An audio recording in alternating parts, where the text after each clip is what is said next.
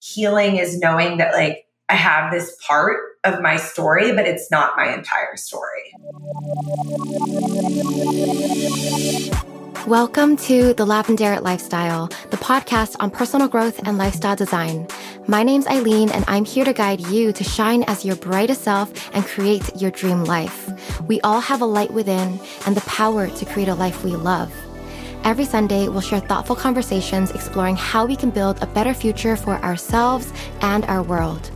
Life is an art, make it your masterpiece. Hello, my loves. Welcome back to the Lavendaire Lifestyle Podcast. It's Eileen. Today's episode is all about mental health. So we cover toxic positivity, how to process emotions, heal from trauma, deal with dysfunctional families, build resilience to adverse experiences, and more.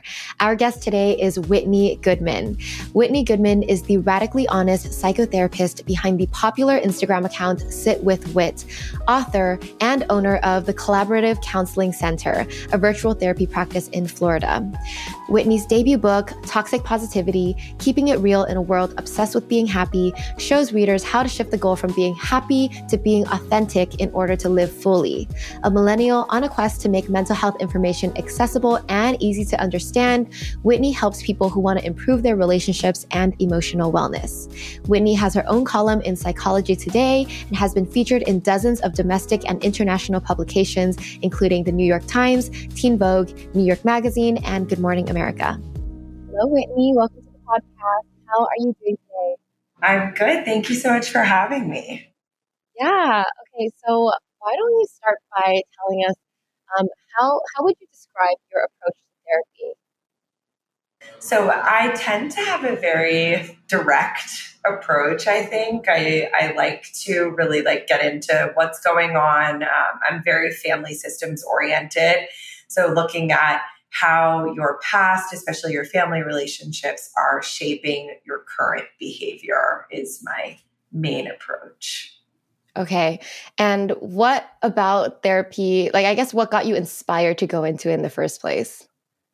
I have always loved hearing people's stories and trying to understand, like, why they do what they do, why they are the way that they are. And I feel very fortunate that I got into this like straight out of college. I went to graduate school. So it's really been my only career. Um, and I've loved like every second of it. it. It never gets boring and it's it's always super interesting. What part about your work lights you up the most? I think being able to help people like untangle things that they're confused about. So helping someone like who comes in and says, Oh, I'm doing this and I don't understand why. And we can really like walk the story all the way back to figure out how that narrative got started. It's such a cool thing to watch people have that light bulb moment. And then once they understand, they're like, oh, wow, now I know how this happened. And then I can start changing it. Oh, I see. Amazing. So, do you believe that everything essentially comes from like your family background, or like, I guess, do you have like, what are your beliefs?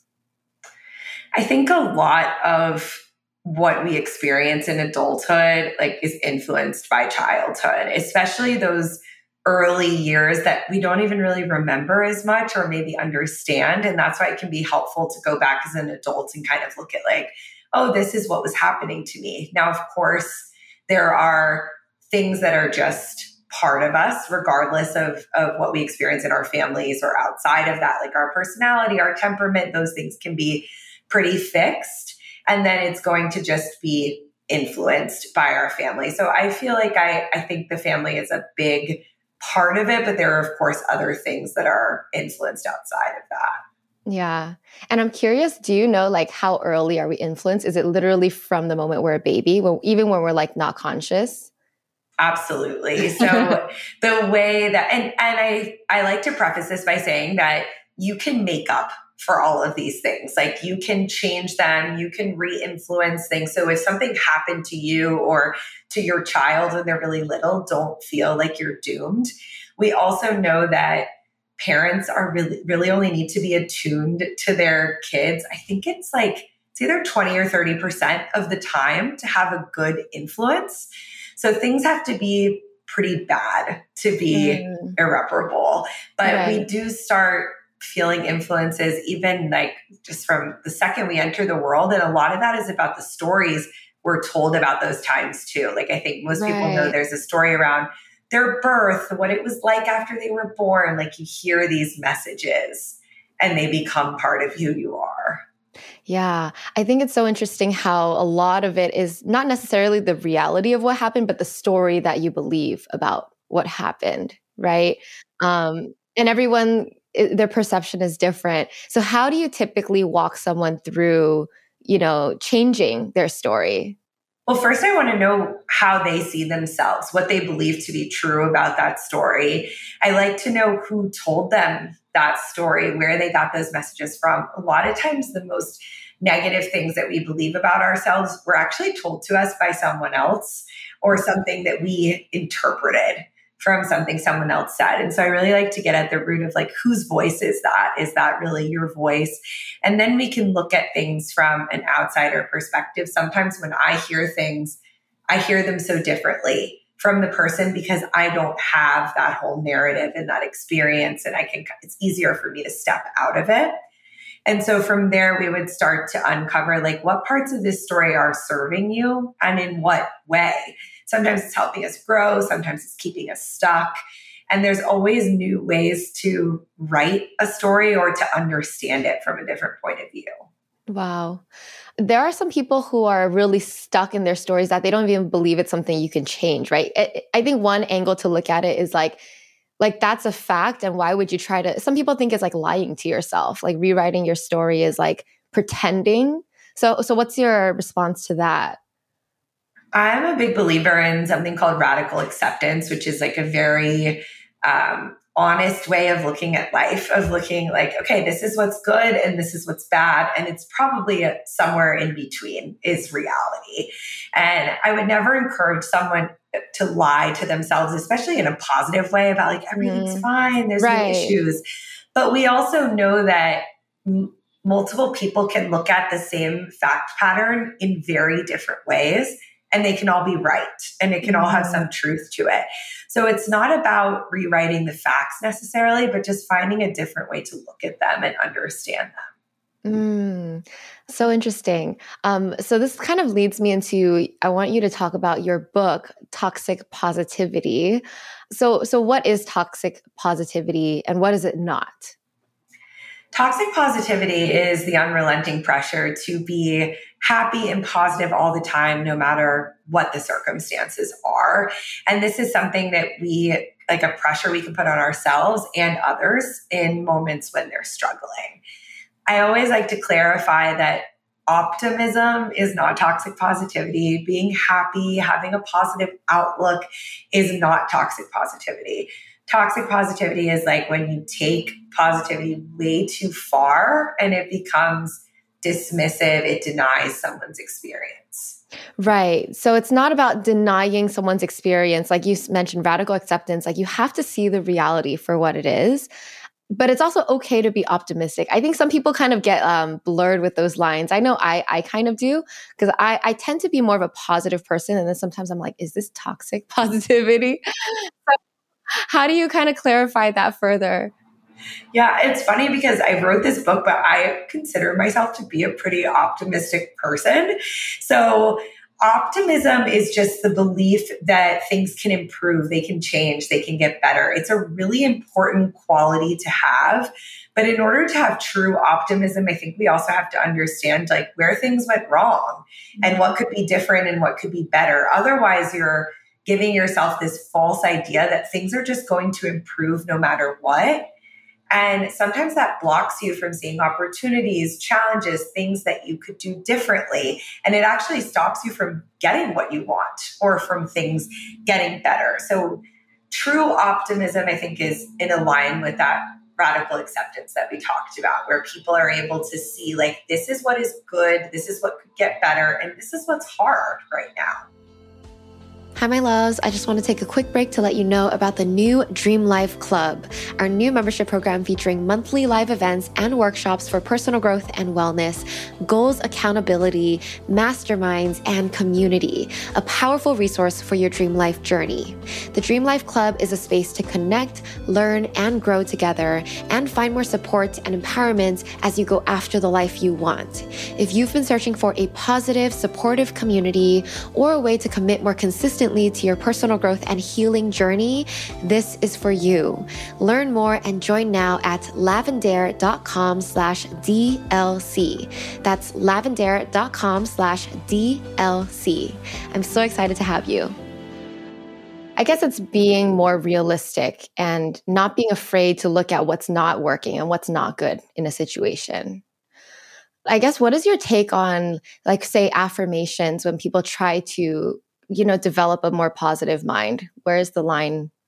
It's so crazy because I think affirmations, positive affirmations are part of like every school of thought when it comes to self improvement, right? Like everyone's going to tell you, oh, you need to do positive affirmations.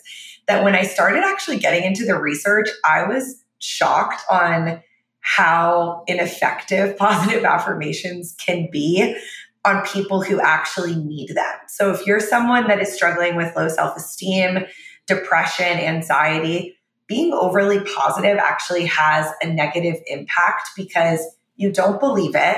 Mm-hmm. It doesn't come true. And it's this feeling of lying to yourself. Right, if you right. are, if you have a lot of self doubt and you're telling yourself, I'm the best, I'm the most confident, you don't actually believe that, it's not going to work. So, mm-hmm. positive affirmations like that can be helpful for people who already have a pretty stable sense of self relatively high self esteem, and they don't really need positive affirmations as much as the people who are struggling. Yeah. The way I see it is it's like if the gap is too wide, like if you absolutely can't believe it, then it's not working. You should start, I don't know, you, you have to start where you are, right?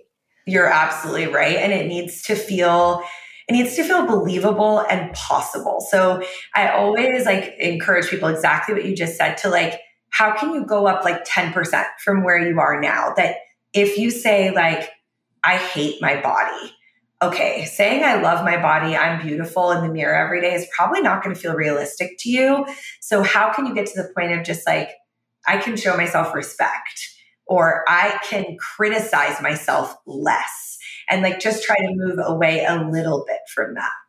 Oh, yeah, that's that definitely makes more sense. it's more realistic and it's more doable because it's hard to like jump from like black to white. Like it's you, you need to take the baby steps along the way. Okay, so can you share some, I guess, toxic positivity phrases that people typically use and what to say instead? Yeah. So some of the big offenders are everything happens for a reason, just smile, just choose joy, choose happiness. Um, any of these statements that are really simple solutions for complicated problems. So if you're ever thinking like, I can solve this person's depression, infertility, grief, whatever, I'm going to turn it around with this one simple statement that's probably toxic positivity. Right. because if we could do that, we'd have a lot less depressed people walking around. So the the things to say instead, I think is always starting from a place of like, do I really understand what's going on with this person? And if they've just told you like two minutes of what they're dealing with, you probably don't know enough to make a recommendation yet. So that's when I would start with just like validation of that sounds hard. I get why you would be struggling with that. I'm here for you. Um, do you want advice or do you just want to vent? And really trying to just be in the space with that person instead of trying to fix it. Oh, yeah. Yeah, that's really good because I think a lot of people, they naturally, I, I think it's just naturally ingrained. For example, when I was young, like people just tell you, oh, stop crying, don't cry, don't cry, instead of like giving you space to express your emotions and validate how you feel. Absolutely. They just want you to be happy. Yeah, exactly. Just, just smile, just be happy. But it, I guess as a culture, it's something that it, it's become a habit to, to say things like that. It's kind of like an easy response. But yeah, it's good to be aware that it's not helpful and we can start shifting. Okay. So you talk about uh, the keys to living a full life are authenticity and emotional expression. Uh, what do you mean by that? So, when I talk about authenticity, I mean living in alignment with your values, who you are, and what is important to you. This doesn't mean that you're going to be able to be like your quote unquote full self all the time. Like, of course, there's going to be different versions of you when you're at work, when you're with your parents, when you're with your friends. But being able to feel like I can be accepted for who I am and I'm living in alignment with what is important to me. Okay. And then emotional expression. What do you mean by that? So, emotional expression, I feel like now we've taken this also to an extreme where people are like, I should listen to every feeling and feel every feeling. And when I talk about emotional expression, I'm talking about like feeling comfortable, feeling a wide variety of emotions, but also knowing when, where, and with whom you can safely express those emotions. So, like, if I was feeling really sad and overwhelmed right now, this podcast might not be the best time for me to start sharing that, right? This is like right. a work thing. I'm here in another capacity but I might know that I have a friend or a family member that I can talk to after this. So allowing yourself to express and feel the full range of emotions, like within the confines of what is appropriate and suitable for your own life, your culture, all of that. Yeah. I think that's still something we're kind of learning as a society is I I because I'm all about expressing your emotions too, but it's you know, it could look like really crazy because you can express it everywhere. Sometimes, like in the moment, you just want to let it out, but it's actually like you're going to hurt others. You're going to affect others if you if you do that all the time. So, safe spaces to express. Yes, one hundred percent. Okay, give us an example using your life. Like, how do you ensure you're showing up authentically in the world? So, I try to do things that are in line with my values. So some values for me would be like independence, flexibility, um, authenticity would be a value of mine. So being able to show up in a way that is meaningful for me means not saying yes to opportunities that I don't actually want to do or that feel wrong to me, unless it's something I have to do for another reason. So, like, family could be a value to me, and maybe I don't feel like driving someone to the airport, but family is important to me. So I'm going to do that thing. And really thinking about like, how can I wake up in the morning and know that my schedule and where I'm spending my time is in line with what is important to me. I think when you're able to do that, you feel like yourself and you feel like you're doing a good job in the world and you're able to look at your day and be like, all right, like 75 to 80% of this feels good or easy or comes naturally to me. Right. It's like putting like you're prioritizing your values and putting what you would like to do first. Cuz if you if you don't live that way, you're going to eventually feel resentful if you're like doing too much for other people and and so on. For sure. And I think figuring out like also what's good for you in the long run might not always feel good in the short term, and that's where values can really come in is like I, I might really value health and maybe I don't want to exercise or I don't want to do this thing, but to get my value, I need to do that. Right. Okay. On that note, I, I know like something that's really big for mental health is like exercise, moving your body. Like, why don't you let's talk about the basics of like emotional wellness and what you recommend everyone do. And then we'll talk about how to get ourselves to do it because we don't always feel like doing these things. For sure. Yeah, so I think like when we talk about what's going to make you feel good, you have to come from your own perspective of like, what do I have access to? What do I need? And what helps me? So for me personally, movement is like essential to helping me feel good. Um, but that doesn't have to be like you go to like Barry's boot camp. Like you could just go on a walk or even like pacing when you're on the phone in your house, stretching, finding some way to get movement into your day. And I think that's going to look different for everybody, especially if you're a parent or you're chronically ill or you're disabled. Like, don't try to attain this type of movement that you see like on Instagram that pe- you think you should be doing. It doesn't have to be a class or something like that The other part is definitely getting outside. There's so much research on this that just having a little bit of sunlight, being in the outdoors, even if, if all you do is go like sit on your balcony, a porch, whatever, can be super helpful. Um, the other thing I think people forget about is like drinking water and eating food. A lot of the time when we think like, oh my gosh, I'm doomed and anxious, I ask people like, what are you eating? Like, did you drink water today or did you only drink coffee? and you'd be surprised like how often that can be the solution like to your problems and and of course not getting fixated on everything you're eating and, and that can go in the wrong direction too. But just like those basics are so important. And then the last piece of course is relationships. So are the people in your life taking more from you than they're giving? Do you feel supported? Do you have close people in your life? That is a big indicator of health. Okay, yeah, those are all so good. Um, so let's talk a little bit about how do you work with people if they're working to like change their lifestyle or habits? Say like they're not used to movement and they know it's good for them, but they can't. So, so how do you work with them through that? So, anybody that's thinking about making this change in their life, I would want them to focus on one of those areas at first that I mentioned. Do not try to tackle all of them at once. And so, if we're going to focus on movement and you're somebody that isn't doing any movement, let's say you haven't done anything in 10 years, you want to start so small that it almost seems insignificant. Like the longer it's been since you've done something, the smaller you need to start. So it could be like, I am going to challenge myself to take a five minute walk once a week. Mm-hmm. And once you're able to consistently master that, like it's been several weeks, you're checking that off your list. Okay, now I'm going to either bump it up to a 10 minute walk or I'm going to do five minute walk, two five minute walks a week and really building confidence. I see a lot of people be like, I'm going to work out five days a week, and they haven't worked out in years. And that is just way too difficult. You're going to fail and then you're going to quit because it's just unsustainable. Yeah. So back to that, like, uh, the idea that it, you can't have the gap be too big between like reality and the goal. you need to guide yourself through exactly. it. Exactly. Okay. So Next, I want to ask you about, I guess, emotional wellness in general. Like, what does it look like to be emotionally well? How do we take care, of our emotional self?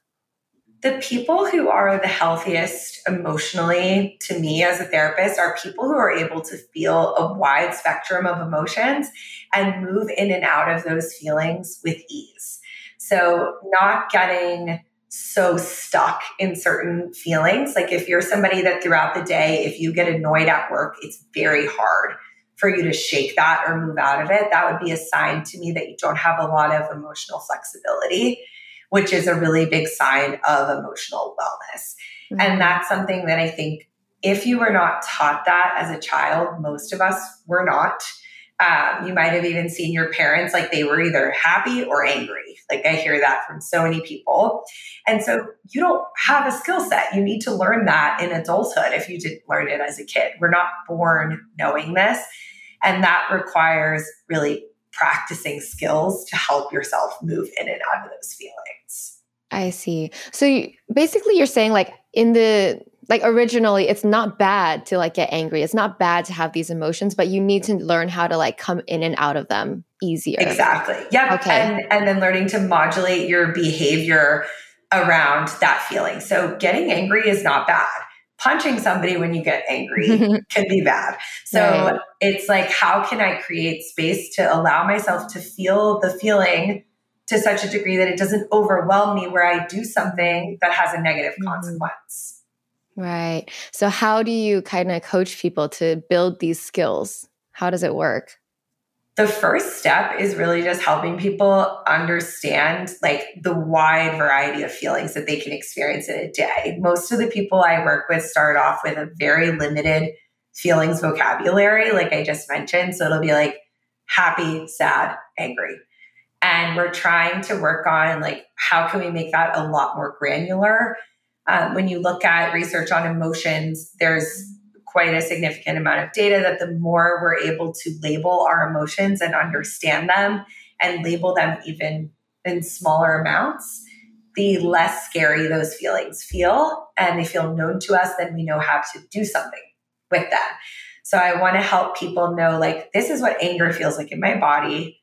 And I can label it as anger. This is sadness. This is an, when I feel annoyed. And from there, once you know what you're feeling, we can start to work on actual like coping skills and mechanisms to help you sit with that feeling and move through it. Okay. So let's talk about those. Like, how do you move through these emotions? So the first thing is going to be building up tolerance for actually like what that feeling feels like. And this is when I would recommend therapy just because you're going to have that hour space in your week to like practice feeling feelings with someone and it not be risky at all because you're not trying to do it at work or with a friend. Like it's just like a safe space to do that. And you're going to almost be doing like exposure therapy in a way of like, okay, I'm feeling angry. I can sit with this. I can survive it. I can get through it. And you can imagine your emotions like going up, peaking. And then once they reach that peak, starting to feel them fall. Mm. And the more experience that you get of like being able to feel that rise and fall, you feel more skilled and experienced knowing that like emotions don't last forever.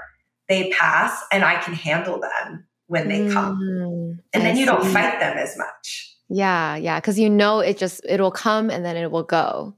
Exactly, exactly. Versus somebody who like let's say you're somebody that drinks when you're angry, what you're probably doing is like as you feel that feeling rising, you don't trust that it's going to end or that you're going to know what you do with it. So you you drink so that you can make it go away and and make that feeling fall and it gives you relief and then you get caught in this cycle of like that's what I have to do to get rid of the feeling. Wow, I I see. So you're essentially saying most people like they're afraid to feel their feelings all the way. So yeah, we all know people suppress their feelings, which is unhealthy. Um, and then mm-hmm. another thing is like yeah, because some people once they're in the emotion, they feel like they're living it, and they don't know when it it ends. Like it it can go wild, right? So we have to learn to be like the observer of the emotion. Like the more you observe it rise and fall, the more you're like, oh, it's it'll pass. Exactly. And then it becomes something that isn't all of you, it's just a part of you. So I am not when we say like I am angry, it's like, oh my gosh, everything about me is anger. There is nothing else to me but anger. That's overwhelming. Then if you say, I feel angry or X you know, led to me feeling angry, you can externalize it some. Would you consider this like controlling your emotions or is it not? No, I think when we talk about controlling our emotions, I feel like that now gets like a bad rap, almost like you're talking about suppressing them. And that's not what this is. This is more just like, I trust myself to feel big feelings and to know what I need when I'm feeling them. And so that might mean like when I start to feel this, I need to go on a walk. I need to get some space. Um, I need to talk to someone. And so you're trying to pair the behavior that isn't going to help you squash the feeling necessarily, but is going to just help you ride that wave and come down. Mm, yeah. Okay. Riding the wave. I love that. That's so helpful. Um, Okay. And then as you've been like guiding people through learning to ride their emotions, I guess what is the biggest, uh, I guess, obstacle that people face? And then how do you guide them through that? I think what we talked about earlier is that some people are really scared of certain emotions, or especially related back to the family. They identify certain feelings with certain people in their life that they don't want to be like. Um, if you had a parent that would get very angry, you might be someone that's like, I don't want to feel anger. I don't want to associate with anger. I suppress every amount of anger. And so it can be hard to help people understand that we all feel these emotions. There is no one that is exempt from that. It's more just like, how are you going to deal with them and show them? And thinking about how it wasn't the anger that was bad, it was how that person was dealing with their anger right. that hurt you. Right. Um, that's definitely a challenge. And then people also feeling very resistant, like I'm going to get stuck in this feeling if I allow myself to feel it. And so, mm-hmm. really helping people through that can be difficult. Right. Because you have to be able to grow your trust that, oh, I trust that I can get over this feeling, which I think a lot of people who've never felt their feelings, they, they don't know that that they can get over it, right? For sure. Or there's this idea of like I should be happy and okay all the time. Like that's that toxic positivity of like I should be healed and happy and zen and like that's never going to happen because you're a human being. Eh, you just want to get yourself less reactive. Right, right. Okay, so now I do want to move on to talking about healing from trauma. I know it's a very big topic and it like it's almost like I don't know where to start, but I mean for I know there's a lot of listeners who of all ages, right? But there's a lot of people who can't can't necessarily afford therapy. So how would you advise people like how to heal from trauma if they can't afford therapy? If you can't afford therapy, I think going back to what we just talked about with like how feelings manifest in the body is really important. Um, trauma tends to be stored on a physical level and can be very challenging to heal when you're just intellectualizing it. So even doing movement can be really helpful with that, whether it's like yoga, stretching, massage, like ways to help yourself release. Crying can be really, really helpful talking to people about your experiences, especially people that have gone through what you've been through. There's a lot of support groups, things like that, that can be free in your area too for survivors that I would recommend. Okay. Are there any things that you advise people not to do, like around this topic?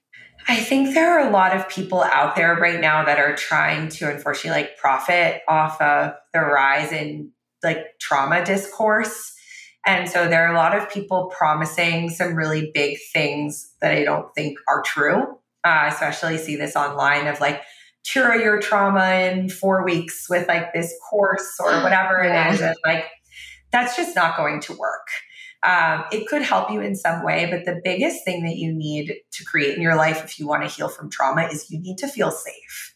Mm-hmm. And so a lot of that starts with is my home safe? Do I have resources? Do I feel financially secure? Do I have a safe food source? Like these are all so much more important than like going out and buying something. And I would say that to anyone who's looking to even to go to therapy, like you need to feel safe. In terms of like healing through trauma, because I know healing through trauma is not something that it's like you you heal once and you're done, right? So is there a point where you're absolutely healed, or do you think it's just something that is a never ending journey in someone's life? The people that I have seen like come out on the other side of really like adverse outcomes, I think they still know what happened to them. It's a part of their story. Um, it's not something that ever goes away in the same way that our good memories are also part of us. But you find that people can become much less reactive, much less triggered. And that just becomes a part of them. It's not their entire story. Where someone who has PTSD, who's really struggling, that can become completely debilitating. It can take over every aspect of your life to a degree that you can't really function. And so I think healing is knowing that, like, I have this part of my story, but it's not my entire story. Mm-hmm. I see. It's being able to like accept it and like not having that story or that trauma like control your entire life. Right. Especially without your consent. Like if you choose to do something with that story, like work to help other people, whatever it is, that's different, I think, than something taking over your life and it not being a choice. I see. Yeah, I guess that's the the if you're in a place where it's absolutely like controlling, like the goal is just to like be able to feel like you have a little more control over your life. You can't erase it. You can't erase the trauma, but at least you can like function and it begin to enjoy your life a little better. Right. Mm-hmm. I see. Um, something that you talk about that I, I, relate to is like adults who didn't get to be kids and like reparenting yeah. yourself as an adult. Um, can you talk about that? Because I feel like a lot of people can relate to that. So, what, mm-hmm. yeah, just tell us about it. Yeah, so there's a concept known as uh, parentification that happens to kids when they are put into adult roles that are not developmentally appropriate. And we see this happen across the spectrum. There are kids who grew up who were abandoned by their parents and had to raise their siblings and really take on roles. And then you also see on the other end of the spectrum, I think kids who maybe served as like a therapist for their parents or they were told information that wasn't appropriate for a kid. And what we ultimately find with these kids is that they grow up too fast. They become kids that are like little adults, maybe called mature for their age, so responsible. And there's a lot of good qualities that can come from this. You might be really responsible, uh, really ambitious, task oriented. It's not all bad.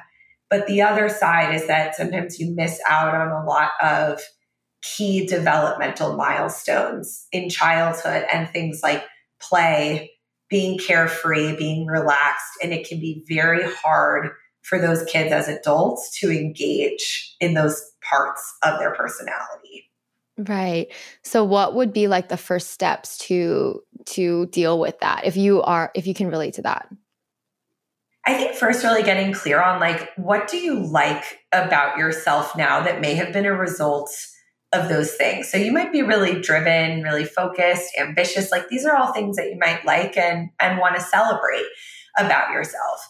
And then looking at how was I negatively impacted by this? Where do I struggle?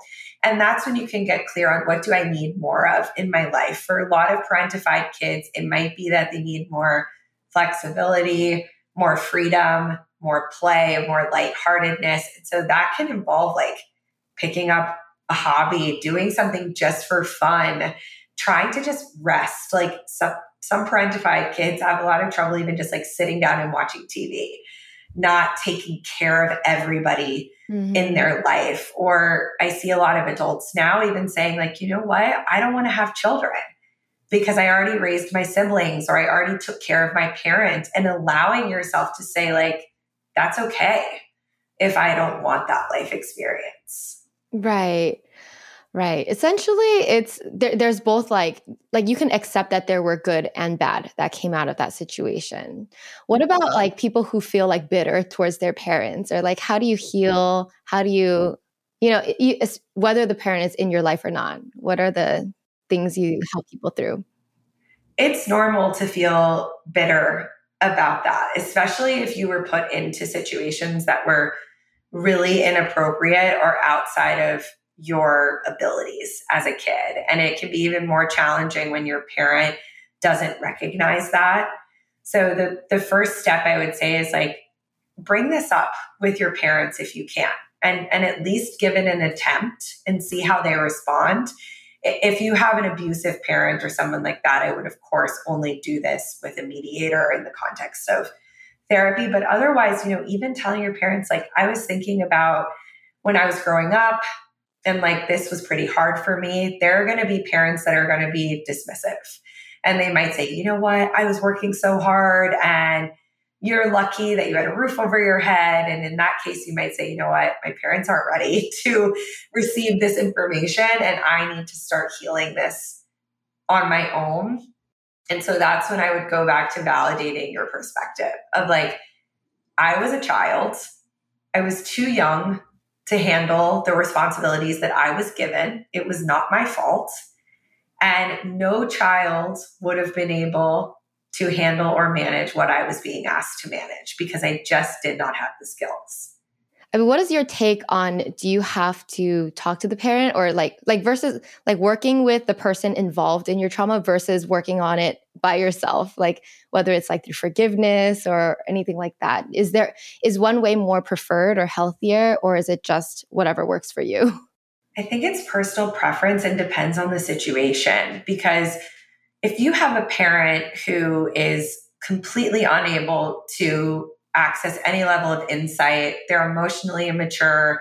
They're denying you, gaslighting you. Like you're at some point going to have to say, I'm going to heal this on my own because I don't want to continue this trend. There are people, though, who, when they go to their parents, their parents are open, maybe a little bit open. They need a little bit of time to come around. And so I recommend, when possible, to try to work with the parent. But if that's opening yourself up to more abuse, more disrespect, you of course have every right to say, this isn't healing for me. This is just more of the same. And now I'm going to start to go do this on my own. Mm-hmm. I see. Okay. And then on the topic of, you know, I'm every family has their level of like maybe dysfunction, you can say. So, how would you recommend people to like heal from and stop the patterns that say their parents or grandparents or whatever, like those um, those bad habits? I would say. So a big trend that I'm seeing now is like a lot of people, you know, millennials, Gen Z are, are realizing, wow, my family was really dysfunctional. And a lot of that dysfunction appears when we compare what was normal in our parents' generation and maybe our, our parents' culture, especially if you're a child of immigrants, anything like that, compared to what is normal for me now. And so I think when that happens, we have to look at like, what are the two worlds that are competing here? How can I try to understand what was happening then? And then how can I work on what do I want to do differently with the knowledge that I have now? Now, I'm not talking about forgiving abuse. Like, abuse has always been bad, no matter when your parents were born or where they were born.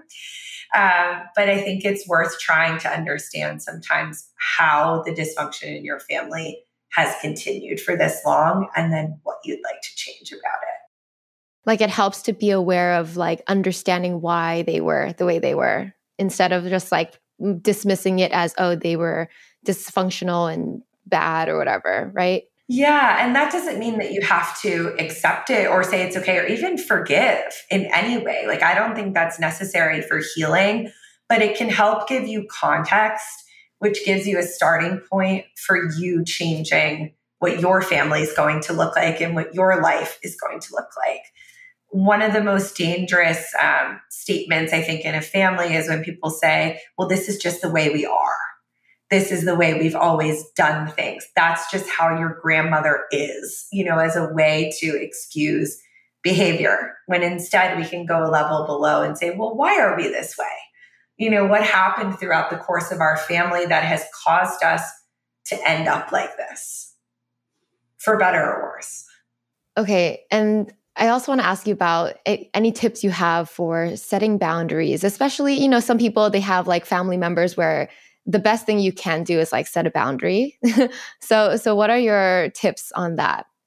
Cuz it's hard when this person is in your life or maybe you live with them. It's very hard. So first thing is get clear on what exactly the issue is. Where do you need the boundary? What would you like to see change? And then coming back to if I can't make this person change, what is a boundary that I can implement that I can enforce? So, the example I like to use is like, let's say you have someone in your family that drinks and you don't want to be around them when you're drinking. Instead of telling them, you can't drink around me, you would say, I am not going to be around you when you drink.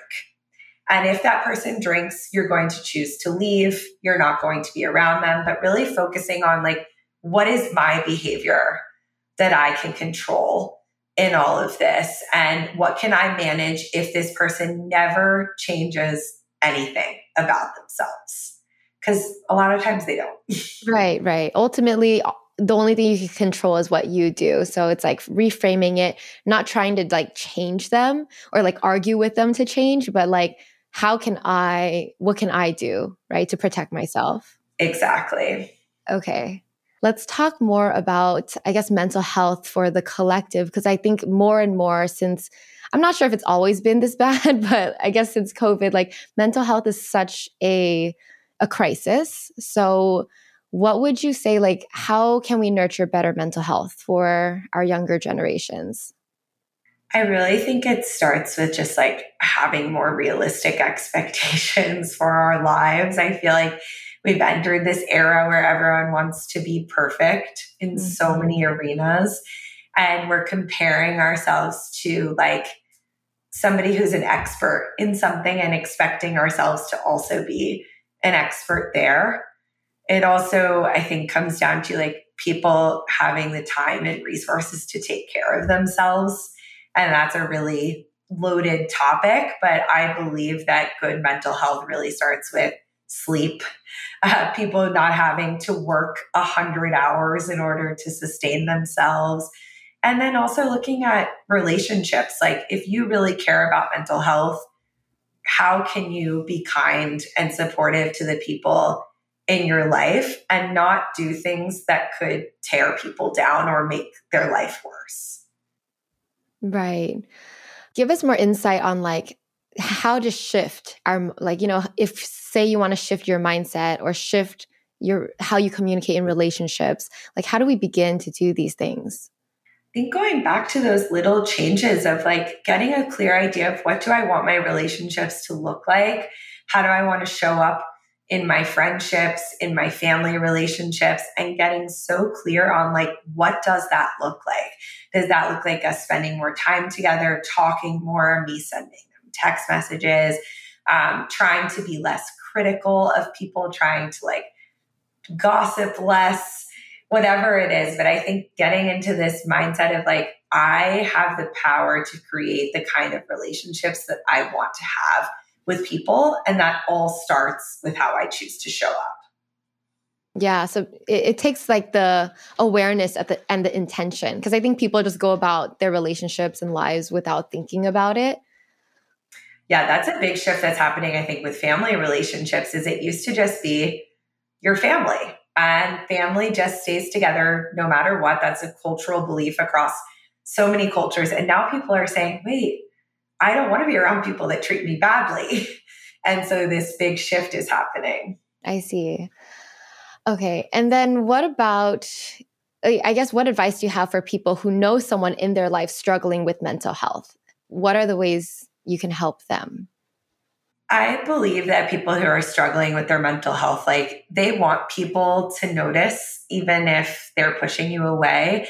So the best thing you can do is extend a hand to that person with no repercussions if they choose not to accept what you're giving. So can you send them a text with no requirement that they respond? Can you check in on them without any judgment, criticism, or implication of like, wow, they're not grateful for my help. Mm. How can you just like be there just to be there, not for right. any no other benefit to you? Not yeah. expecting anything in return because that adds to it. that makes it worse sometimes. For right? sure. For sure. Especially when someone is feeling really down, the last thing they need is like, now I need to repay you mm-hmm. in this moment for being there for me. Right. Okay, that's good. What about I mean, I have another question that I'm I've always been curious about also about trauma is like do you believe that it's inevitable that everybody experiences trauma? Like is it a necessary part of the human experience or I don't know, what's your take on that? Yeah, I think everybody in life experiences pain, distress, grief. I don't think all those experiences will be traumatic. Um, trauma is really about your your body's ability to cope, your mind's ability to cope being like overridden with stress. And so most people who experience adverse life events will not be traumatized on the other side. They will have memories and possibly distress and difficulties related to that event, but they they might not go on to experience long-term like pathology as a result okay, maybe trauma is too strong of a word then. Cause I just think of like the way I see it is like, even if you had, even if your parents did their best, even if everything might have been pretty good, even something as small as like this kid didn't give you the candy that you earned, or you know, like something really small could cause a level of like, ooh, like a shift in your brain that changes you, changes the way you think and the way you are for the rest of your life. So like I consider that like a level of trauma. Like people, for example, if you're scared of spiders because a spider, someone's a, a cousin dangled one in front of your face, like things like that. It could be really silly and really small, but it still leaves an impact, right? Right. So that to me would be more like something that was an experience that altered your worldview. Like it could have been extremely stressful to your young self, which for sure, led sure. to your personality. Absolutely. And that's that's life, right? We're constantly mm-hmm. being shaped by our experiences, by the people we come in contact with, and that's what forms who we are right. for better or worse. And I don't know that I would consider those experiences to be traumatic. I would consider them to be like shaping and impactful. Mm-hmm. Okay. Um, but that I think what you're getting at is like pain and suffering to some degree are they're inevitable parts of the human condition. And trauma to me sits outside of that. It's another mm. level of that suffering. It's like a debilitating level. That's where you call it trauma. Right, right. Where if you were, um, let's say, if you know your spider example, it's it's not just that you're scared of spiders, but you cannot be around spiders without having a panic attack. You don't leave your house because there might be a spider. It's it's really you've crossed the threshold of your capacity to cope with that experience. Right. Okay. Okay. So there's the line is like ability to cope and continue to live on. Right. But I do feel like a lot of people are like on the other side of that line where it gives them so much anxiety still, but they can obviously function, which I still feel like that's something that you need to heal. Or I guess what's your belief on that? Yeah, I think that can also come back to like, what's the story around this event? What am I still holding on to? Um, what do I need to heal? And, and maybe what am I trying to learn from this experience? but those those are more i think the stories that make us who we are and those stories can be impactful but not always traumatic is there a way that you like let's say you could like guide people through childhood like or, or like guide parents right? Guide their kids. Is there a way that you can empower the kid to like overcome these experiences without leaving that big of an impact? For example things like people forcing you to watch scary movies so it traumatizes you. So like how like things I, I, I just feel like things happen in your childhood to everybody that leave us some sort of impact that could give us stress or anxiety as an adult. So is there a better way to guide these kids through their emotions i mean childhood is scary because you are defenseless and everything is new to you right so the the number one thing that I think adults reflect on when it comes to trauma in childhood is not necessarily the event that happened, but feeling alone and powerless and defenseless in that event. So if you have a child and they go through something difficult, and I'm talking something even big like a parent dying or being in an accident, the best thing you can do is allow them to have that experience and be the guiding force, the steady guiding force through that of like, it's okay to be scared. That was scary. I'm here with you. I'm going to help you through this. And when that happens, that's when we see resilience develop instead of PTSD because it's actually good for kids to have a moderate level of adverse experience. I'm not talking about abuse or trauma, but like watching a scary movie or uh, moving a lot or something like that can be mitigated by parental support and actually have a, a good outcome in a sense that the child now is able to deal with challenges. Right. So they just need to feel supported, like they have someone guiding them through it. Right. They need resources. They right. need to feel safe again. And you also recommend like it's also important for them to like learn to express their feelings instead of like handle them by think they have to handle it by themselves. Absolutely, because they can't. They don't have the skills. And that's ultimately, I think, what results in a lot of the anxiety about those experiences is you get locked in like, I'm still unable to handle those feelings as an adult. Okay, Whitney, um, if you have one final message that you'd like to leave with the audience today, what would that be?